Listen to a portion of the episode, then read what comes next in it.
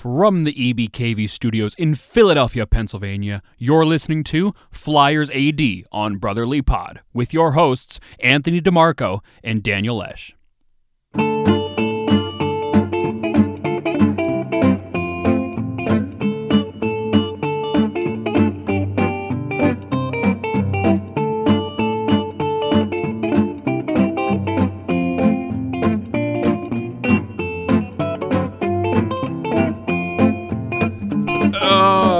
Everybody, welcome to Flyers AD on Brotherly Pod. It is Sunday, November 14th. Today, Flyers' seven game point streak is over. Now they can start another point streak after their uh, shootout loss last night. We'll talk about the most recent games and more. But first, let me introduce my co host, Anthony DeMarco. Anthony, what's up? Not too much, Dan. How you doing? I'm doing pretty good, all things considered. Uh, since the last time we talked, the Flyers beat the Bruins in a shootout. They lost to the Capitals in a shootout. They lost to the Senators and then lost to the Islanders in a shootout as well. You know, you were at the Senators game, so I'll let you talk about that one. But on TV, that came across as the Flyers dominated for the first couple minutes. Pitlick had a goal. JVR hit a post or two, a couple good chances, and then after that, it was just all Senators for the rest of the game. Flyers looked totally disinterested in, in uh, pretty much that Ottawa game. Yeah, pretty much. They came out hot. You know, JVR got uh, stopped a few times, whether it be by Anderson or the post. To your point, Pitlick had a goal that was a classic goal scorer's goal. And then, like you said, they kind of went to sleep as soon as they went up one nothing, and it was all Senators from there on out. But it was a weird game in which the Flyers played like dog shit for the majority of it, but could have easily had four or five goals, and that just. I think that's telling as to just how poor of a team Ottawa is because the Flyers really did not come to play, but still could have easily won that game. It was a tightly checked game, even though Ottawa was trying their hardest and the Flyers were completely disinterested. I think the fact that they got a four minute power play at the end of the game and really did nothing with it, not even a real good look during that whole, that entire four minute power play, especially when they pulled the goalie, kind of just told the tale of what kind of game it was. So I'm not going to read too much into it. Once in a while, even the best of teams lay an egg against, you know, the worst of them. You know, it, it happens, right? It was the the classic trap game thing. You know, it was in it was the middle of a stretch of three games in four nights, coming off of a very emotional, hard fought loss in a shootout to Washington. But it was extremely disappointing to see the Flyers lay an egg like that. Everybody going in was like, "Ah, the Flyers are better than this. It, it's not a trap game. They're they're better. It's not not this year." And then they go out and they play a trap game. So is what it is there. Islanders last night. I live tweeted. I was around for the first two periods. I had to leave, um, in, in the second intermission. But the last tweet I sent out for the uh, Brotherly Puck account was certainly not the prettiest game. The Flyers have the 3-0 lead after 40 minutes. I checked the score probably midway through the third period, and I'm like, oh hey, it's three to two. They're gonna fucking blow this. And I checked later, and they lost in a shootout. it, it's it's the Islanders are a very good team, but uh, you know, I, again, I didn't watch the third period. I don't know exactly what happened, but uh, I, I can only, given what I know about the Flyers, I can only imagine how ugly that period was, where the Islanders probably were just pedal to the metal because it was it was a really rough game overall. You know, the Islanders had long stretches of time where they were dominating. The Flyers did have their chances uh, throughout the first two periods, but I mean, the Islanders just uh, kept coming, much like the Senators. The Islanders uh, didn't give up on the Flyers, and they took it to them in the end. Yeah, it was, you know, the Islanders just outclassed them top to bottom as soon as that third period started, you know, and the Flyers are lucky that they got a point, not only just because the Flyers were coming, but Thomas Greiss gave up a really bad goal to Oskar Lindblom in the second period there. So, you know, uh, they got kind of caught on the power play on the tie on the uh, second goal on the tying goal. You know, Joel Farabee really botched an easy clear attempt up the wall that led directly to it.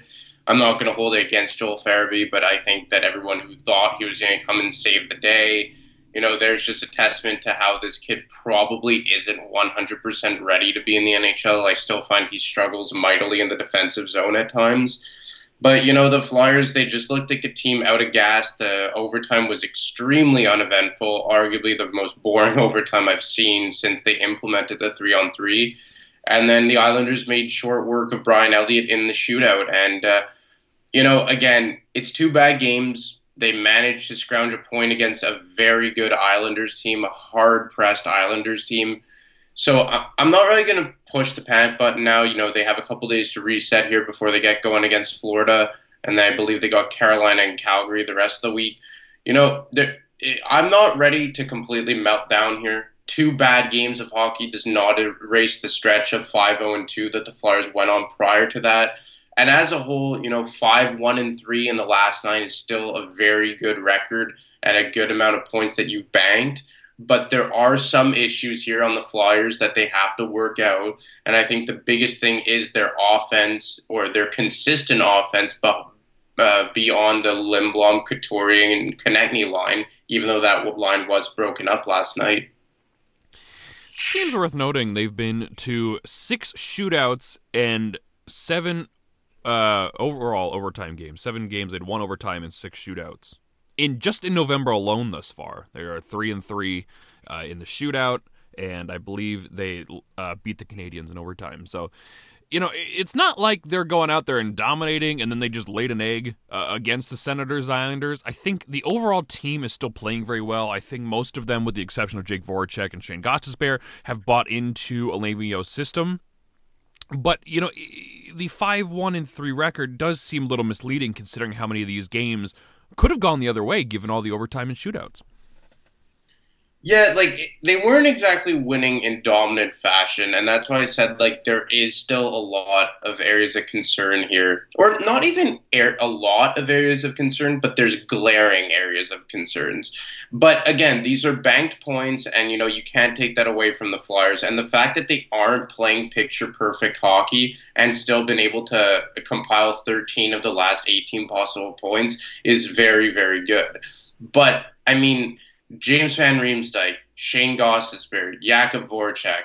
You know, you can kind of throw Kevin Hayes and Claude Giroux into that mix, but to a lesser extent. You know, these guys have got to get going here. I, I talked about it on Sirius XM NHL radio yesterday on the hot stove, where I said it's great that you have Lindblom and Couturier and Travis Konecny leading the charge here. But after a certain point, your big guns have to do something because as you get down the stretch, and if they were to make it into the playoffs, if you were playing teams like Boston or Washington or the Pittsburgh Penguins, like these teams are led by their stars. The perfection line in Boston, Ovi Kuznetsov and Backstrom and John Carlson in Washington. You know, the Flyers have been able to, you know, amount a very good record, at least in my mind, of 10, 6, and 4 they're in a playoff spot right now, and but they still haven't completely reached the expectations uh, um, yet that we have expected from their stars. And the fact that Jakub Voracek and James Van Riemsdyk specifically and Shayne Gostisbehere have been non-factors in this, for the most part, good stretch of hockey for the Flyers, in my mind, is a very concerning issue. They are currently clinging on to the second wild card spot at the moment. A little too early to start worrying about any of that, but it is worth noting that they were in the third place in the Metro a couple days ago. So I put out a stat on Twitter right before the show here, and I'll, I'll read it all here. Since November 1st, which is nine games, Jake Voracek has four assists, 15 shots on goal. JVR, one goal, two assists, 16 shots on goal. Hayes has zero points and 21 shots on goal. Gostisbehere, two assists, 12 shots on goal. Giroux, one goal in his last five games, but he is three goals, three assists since November 1st, but only one goal in his last five games. 24 shots on goal. That's pathetic from what is supposed to be your offensive, your top offensive producing guys you know, not only, uh, uh, you know, history wise, but money wise. These are the guys you're paying seven, eight million dollars a year to score goals. And if it wasn't for the second line, the the Lindblom, Couturier, Konecny trio, which has combined for nine goals, 14 assists, and 88 shots on goal, you know, this team would be sunk because their top guys are not getting it done right now.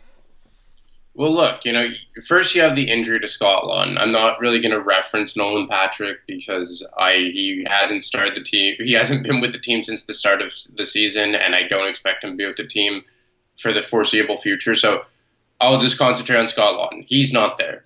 Joel Farabee has pretty much been playing top line, top power play minutes. In my mind, he isn't completely ready to be in that role. I touched on it a couple minutes ago. I think he's been thrusted into a role a bit over his head. Voracek and Van Riemsdyk have played far from expectations and have been complete disappointments. And Kevin Hayes, you know, I think we have to just separate him from his contract here. You know, a big thing that was going to be contributed to Kevin Hayes' success this season was if his line mates were able to play to expectations. And now, last night, he was playing with two guys who everyone expect him to play with to start the year in Van Riemsdyk and Voracek. Those guys have been absolutely non-factors in the offensive zone. So in turn, it's translated to Kevin Hayes, who's been kind of like bumped up and down the lineup here. So the Flyers are thin offensively behind, you know, the Lindblom, Couturier, and Konecny. Giroux's been fairly good, I would say, especially the fact that he's been forced to play in the middle here. But I think it is a deeply concerning trend right now that the Flyers cannot get offense from the guys that they so desperately need offense from, and that even ties into Shayne Gostisbehere. I I give listen. We all we've talked about this a couple weeks ago.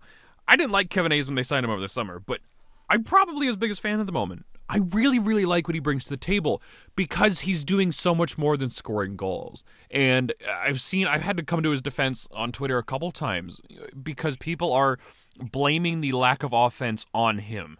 And, and listen, he is signed for $7.1 million. You would like to see more scoring out of him, but he's a 40 to 45 point guy.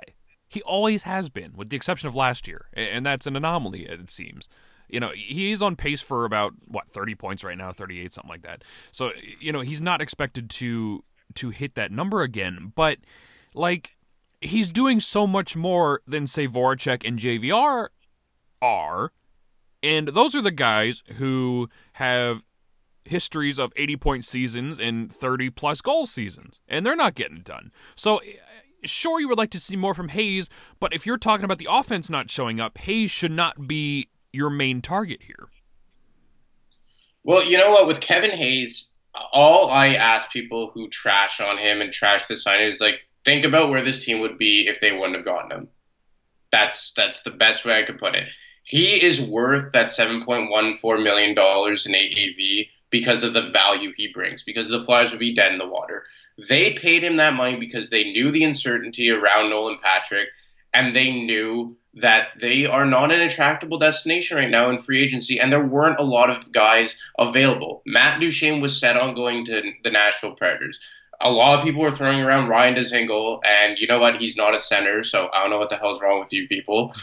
so the you know you could trade for Nazem Kadri, but you would have had to given up uh, uh, two roster players in the process, like Shayne Gostisbehere and Scott Laughton, if you were compared to what the Leafs got for Kadri and Barrie at Kerfoot. Hayes was the best option because he checked a lot of boxes. Has he brought the offense that I expected? I would say he hasn't quite gotten there, but for the most part, he's played to what I expected that he would. Because if the line mates are completely useless, he's not a guy that's going to go into the offensive zone and single handedly create chances. You know, just remove his cap hit away from the situation for the moment when assessing his play. He's been dominant on the penalty kill. He's a great on the back check, great in the defensive zone. He's hard on the forecheck when he gets there, but if he's passing it to guys who don't know how to, what to do with the puck, what do you want from him? You know, aside from the first three or four games, excuse me, when he was with Giroux and Jakub Voracek, he's been tossed around with different line mates and line mates who aren't exactly offensive juggernauts. He had a stretch with Farabee and Michael Raffl. Now he's been strapped to the side of Jakub Voracek, who has just been non-existent. Now he's got uh, James Van Riemsdyk on his other side. I just don't know what you could really expect more from Kevin Hayes right now, given the lack of offense and relevancy from his line mates. you know, ironically enough, when Giroux was centering Hayes and Voracek, he wasn't getting it done either. And now it's Hayes centering Hayes and Voracek, and they're not getting it done. So maybe it's not the center that they're working with. Maybe it's the fucking two incompetent scoring wingers that they're supposed to have on their side.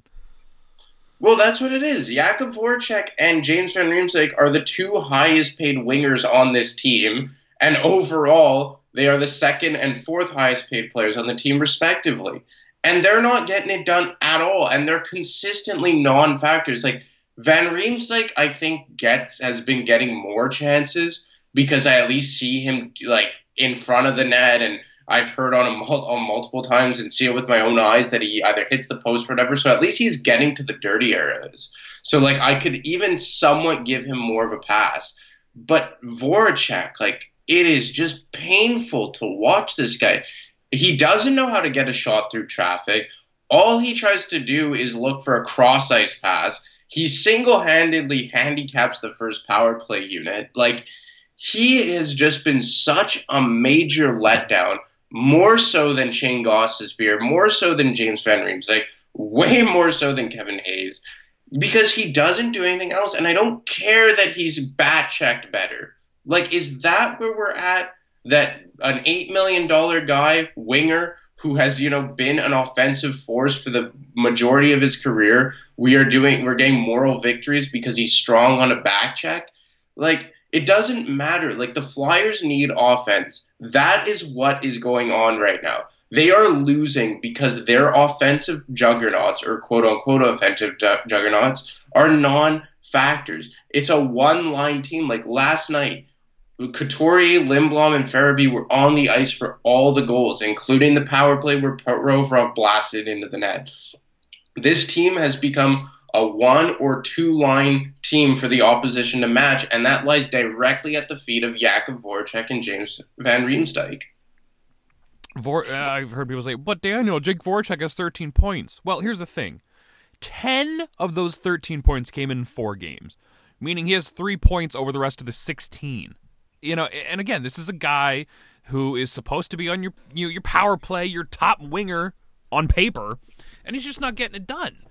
And and it, we talked about Farabee a little bit, and uh, again, I've heard people, "Oh, we got to call Frost up." Like, first of all, do you really think at this point Morgan Frost is going to change the team so dramatically that he's worth calling up early? Like, you already tried this with Farabee, and he's looked fine, but he's not doing anything overly impressive. And, he was more ready than Frost is, even right now. So I just, he's not the answer. Frost had that seven game point streak. He's gone pointless in the three games since it ended.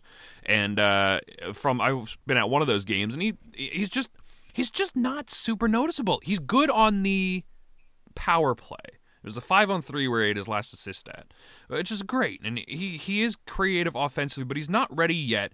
And especially to carry the workload of all of these star players, Voracek, JVR, Giroux, Hayes, Ghost, that are not contributing offensively.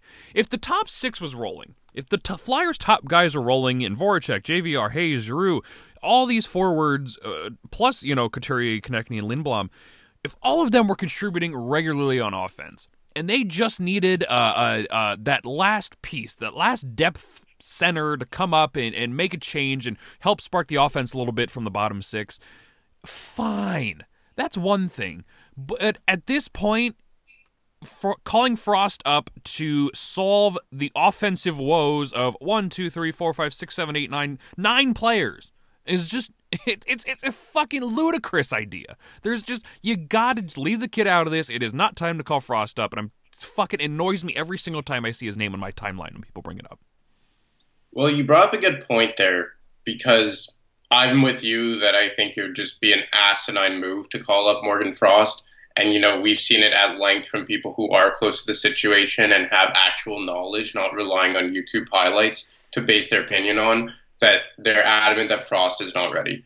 But like, take me for example. Like, I started this, you know, this narrative last week where I've been on the Jean Gabriel Pageau train. I want the Flyers to get Jean Gabriel Pageau, but yes, do they need an additional center, especially if Nolan Patrick is a non-factor?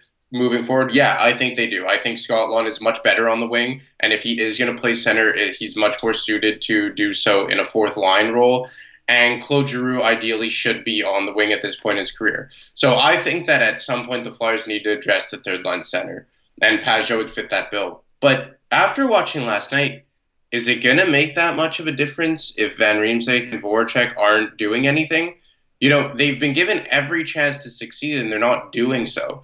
So even if you were to call up Morgan Frost or trade for Jean Gabriel Pageau, like, I don't even know if that's enough at this point. And I put it out on Twitter yesterday, like, would you move, you know, a highly touted prospect and let's say Jakub Voracek to acquire Taylor Hall? And you'd be surprised how many people are like against that idea because they just think that re-injecting more and more young guys into this team is the solution and it's just completely ignorant that like you don't realize what the problem is here like we've seen it with Rubtsov, Vorobyev. You know, Farabee has stuck on this team, but come on, guys. Like he's been more or less a non-factor offensively in more games than not. Like he's been fine, and I think he's an NHL player and he can hang, but he is not moving the needle like a lot of these people thought he would.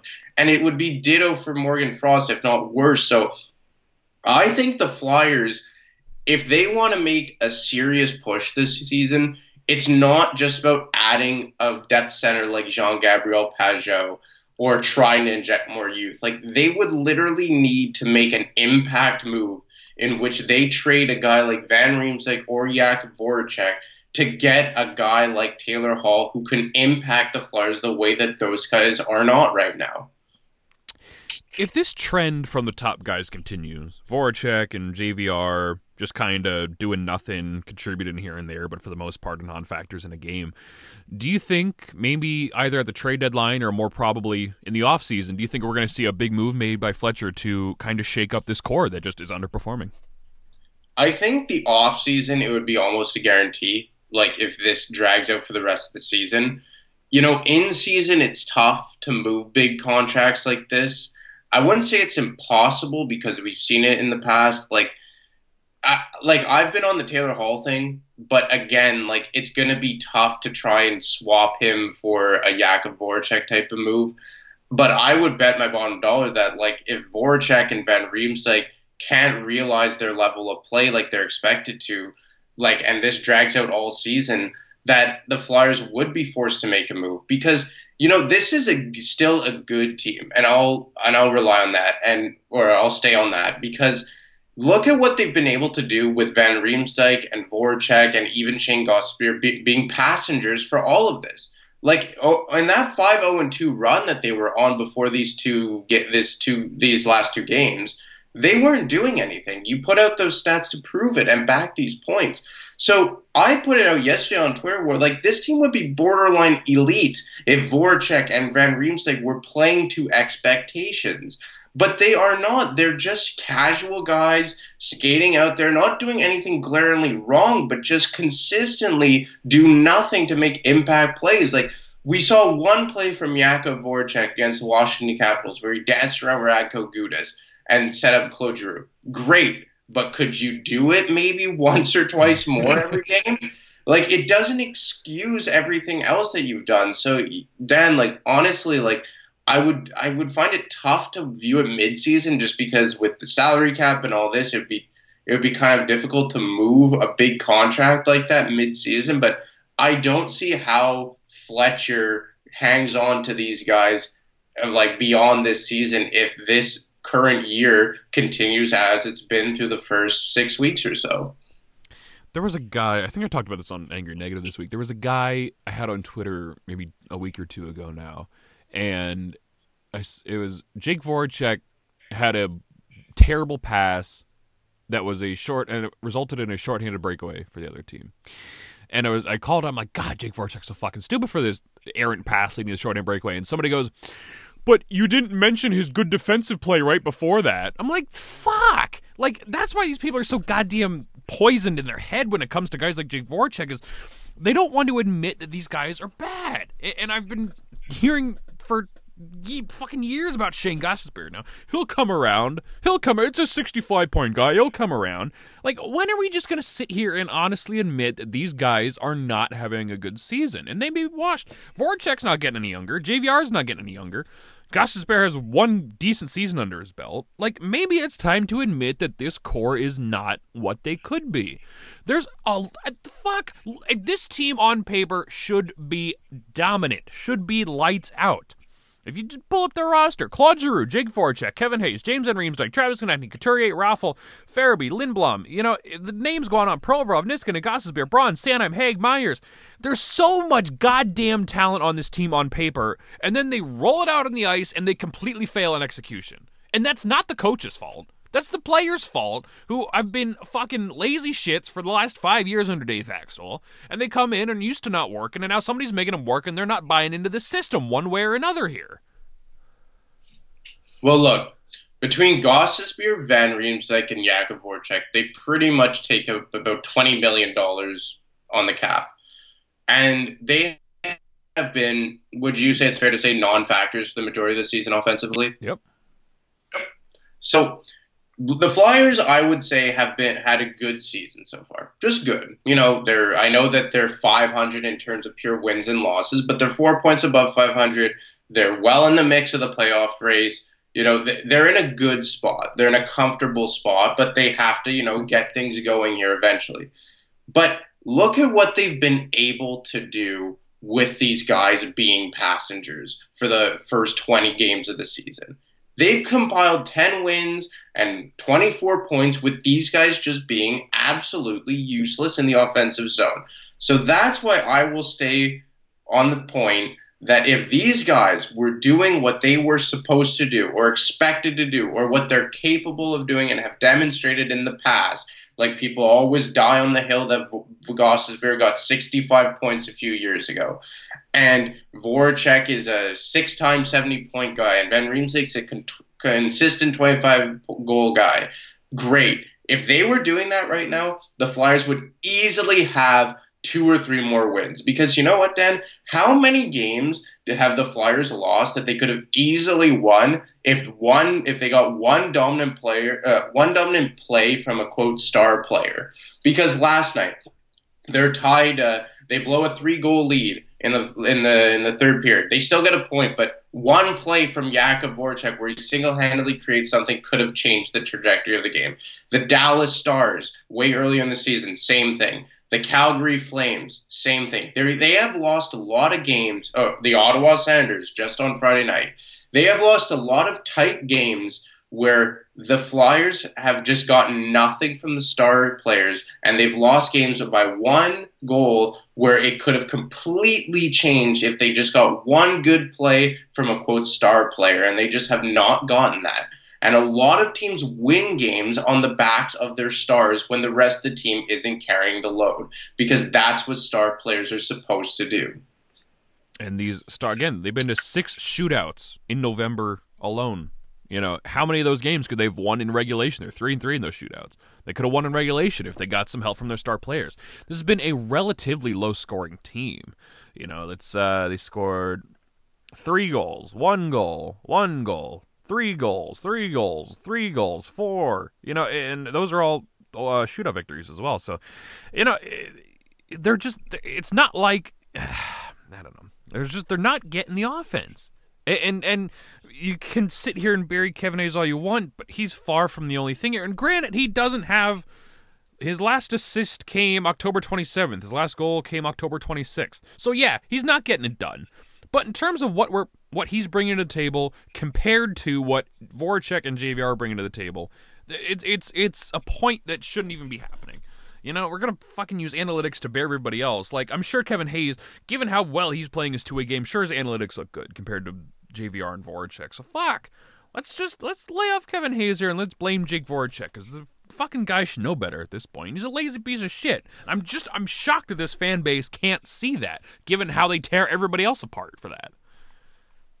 Well, because I, I just balance it with expectations. When they brought Kevin Hayes in, I said, okay, he's coming in to get 40 to 45 points, like you mentioned, to take a lot of hard minutes from Claude Giroux, take away a lot of hard minutes away from Claude Giroux and Sean Couturier, play excellent on the penalty kill, and just fit where the Flyers, wherever they need him to be. And that's what he's done but he hasn't gotten points because the two guys who are paid to score points and not play the penalty kill and not take away hard minutes from Claude Giroux and Sean Couturier and Van Riemsdyk and Voracek have not done so.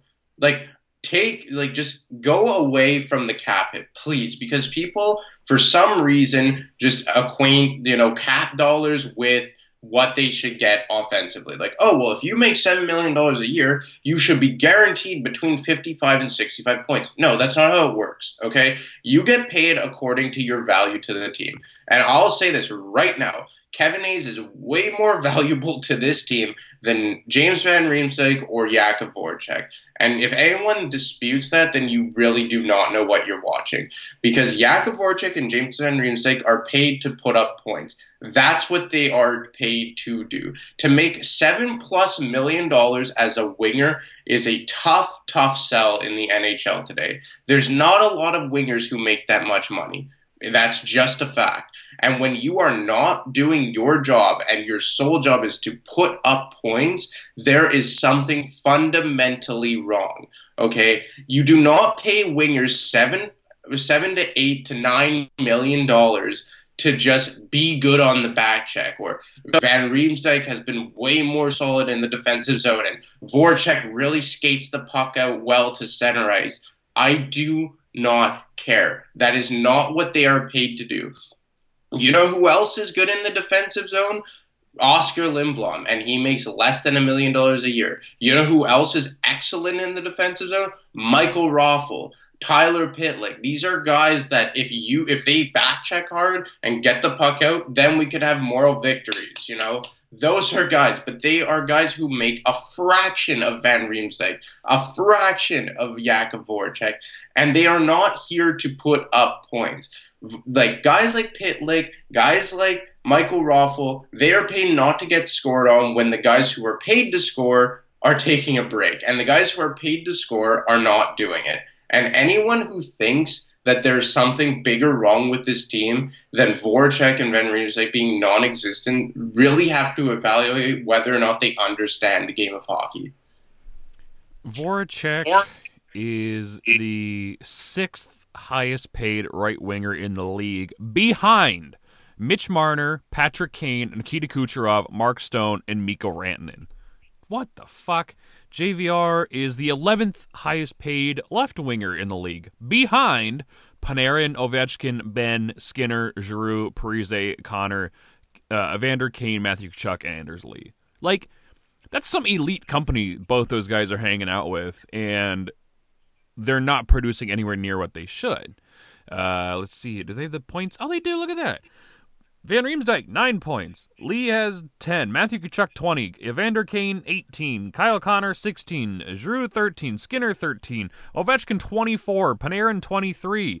For Voracek, he's got 13 points. You got 18 for Stone, 18 for Kucherov, 25 for Kane, 18 for Marner. Like, they're hanging with elite company money-wise, and they're not producing you know, that's a hard sell for trade. That's a hard sell to look at your team and go, God damn, you're paying this idiot $8.2 million and he can't score.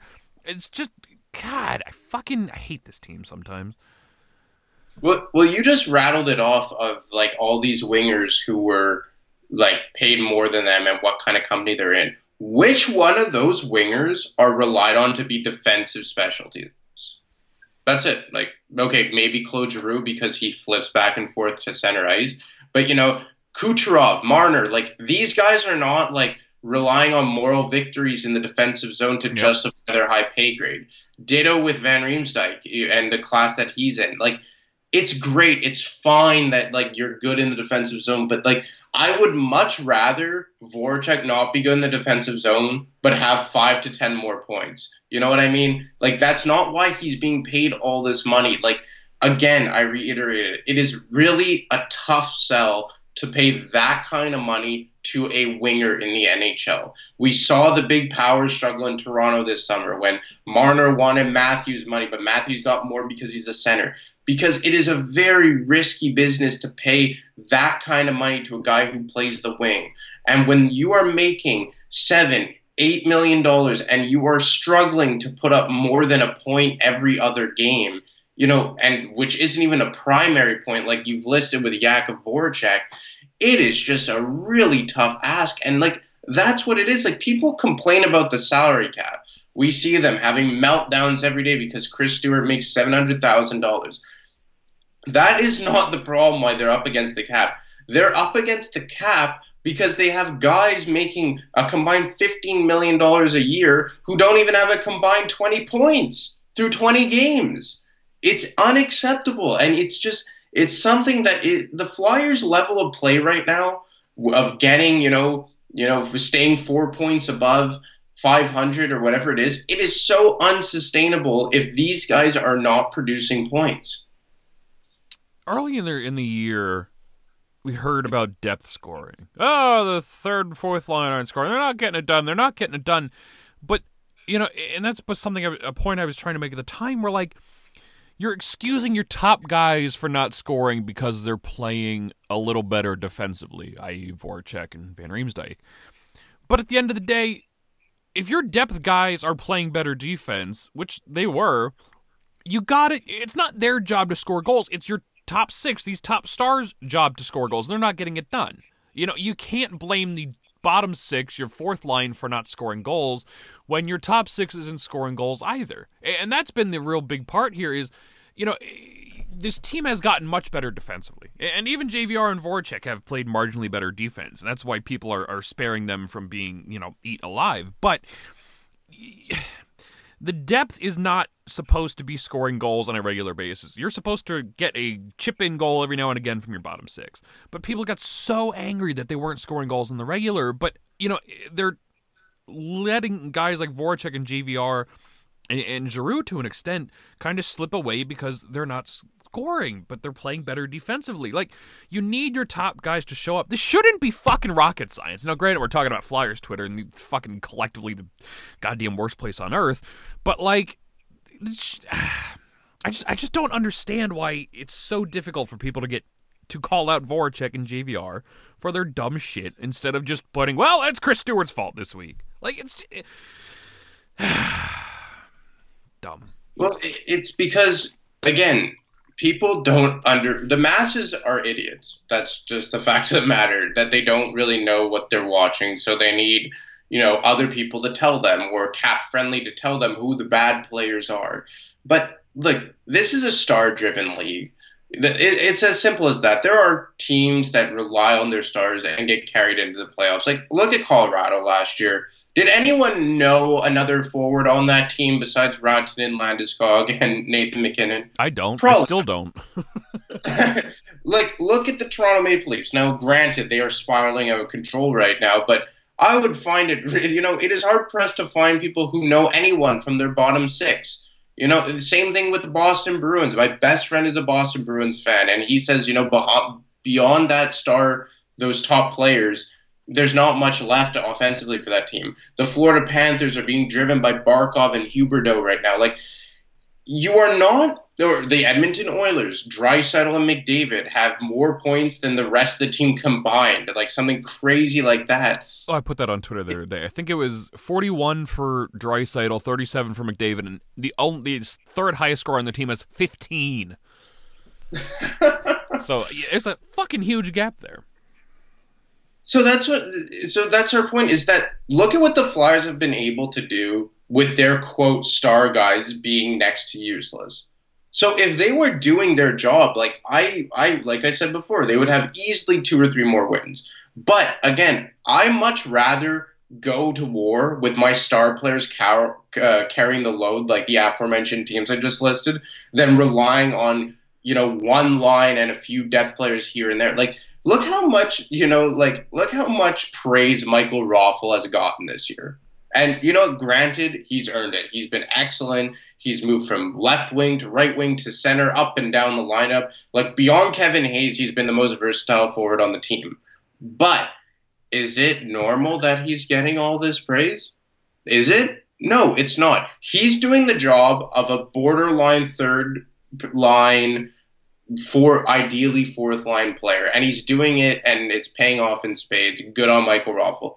But the reason why it's been so glaringly evident how well he's played is because Voracek's not doing anything, Van Riemsdyk's not doing anything, Shayne Gostisbehere isn't doing anything. Like these are guys that are supposed to be the flashy the flashy point producers get the goals when you need it the most change the you know the uh, the momentum of a game but no we're like relying on you know a good back check by Michael Raffl or an epic uh, like poke of the stick from Tyler Pitlick to try and like you know find positives on this team because on more times than not the quote star players are just not doing it.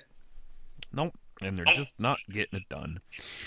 One other thing I wanted to talk about uh, before we before we end the show today, I, I noticed it pretty much all season long with Le'Veon, and it was really starting to drive me nuts this week with the Capitals game and then the Ottawa game. The amount of line shaking up and Le'Veon does kind of drives me crazy. And, you know, for the most part, people have given him a pass for it, and I understand, but it's something that everybody tore Dave Hakstol apart for. And I, I'm starting to wonder if it's doing more harm than good. If it's starting to become a desperation move for the Flyers. You know, I get you. Again, we just spent 40 minutes talking about their entire offense being essentially incompetent outside the second line. So they are forced to make these moves, but at what point do shaking up the lines every single night become more of a damage than it is a, a positive and try and shake things up? Uh, you know, it's it's a good point because I was very surprised that he took Konecny away from Couturier and Lindblom, and I thought that Giroux and Joel Farabee and James Van Riemsdyk were starting to gain some form of chemistry. But I think it's I think it's directly related to what we just talked about, Dan, because Alain Vigneault knows that it's not sustainable to find success long term and if they were to make the playoffs, relying on one line and some chip in offense from depth guys here and there, like the Flyers have done over the last for pretty much the, the balance of the season so far.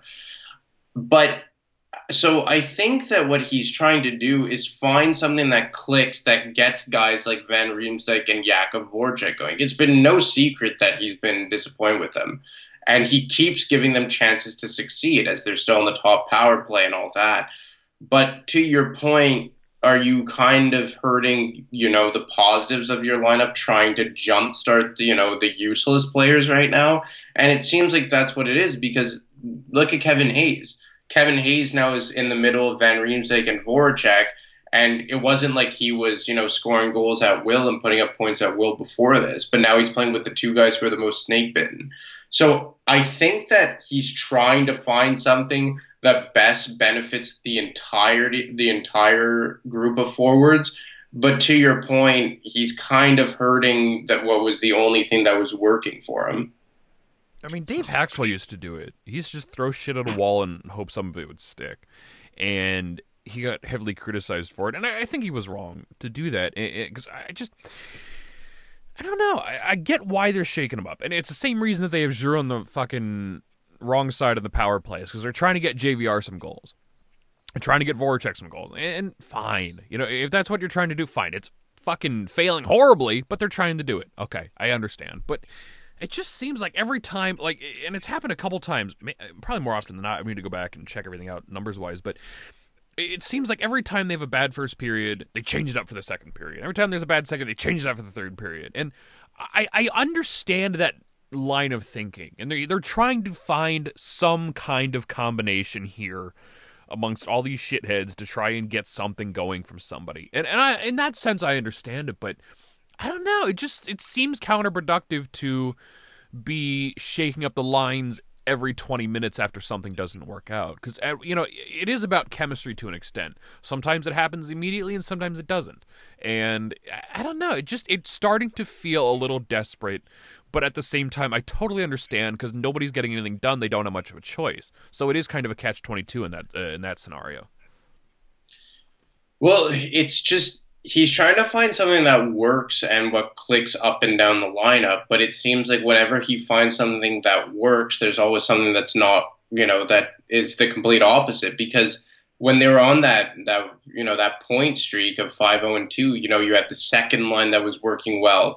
Giroux and Farabee starting to, you know, get some chemistry, but then the third line of uh, Raffl and uh, sorry, excuse me, hiccup there. but you know, you had that third line of Raffl, Hayes, and Voracek that was doing all right, but then okay, the fourth line's getting beat, so now he swaps Raffl and Twarynski. Okay, well now the third line's not working, but the top two lines are okay. So we're going to switch it around here to try and balance it out. But I get what he's trying to do. Like you said on the power play, you know they, they keep Giroux on that right side to try and benefit James Van Riemsdyk. But after a certain point, what like I know you rather have both of them going than only one of them, but I also rather have one of them going than none of them. Yeah. And that seems to be what's going on. Like put Giroux on that right side and forget about Van Riemsdyk. You can't just keep giving these guys imminent chances to succeed.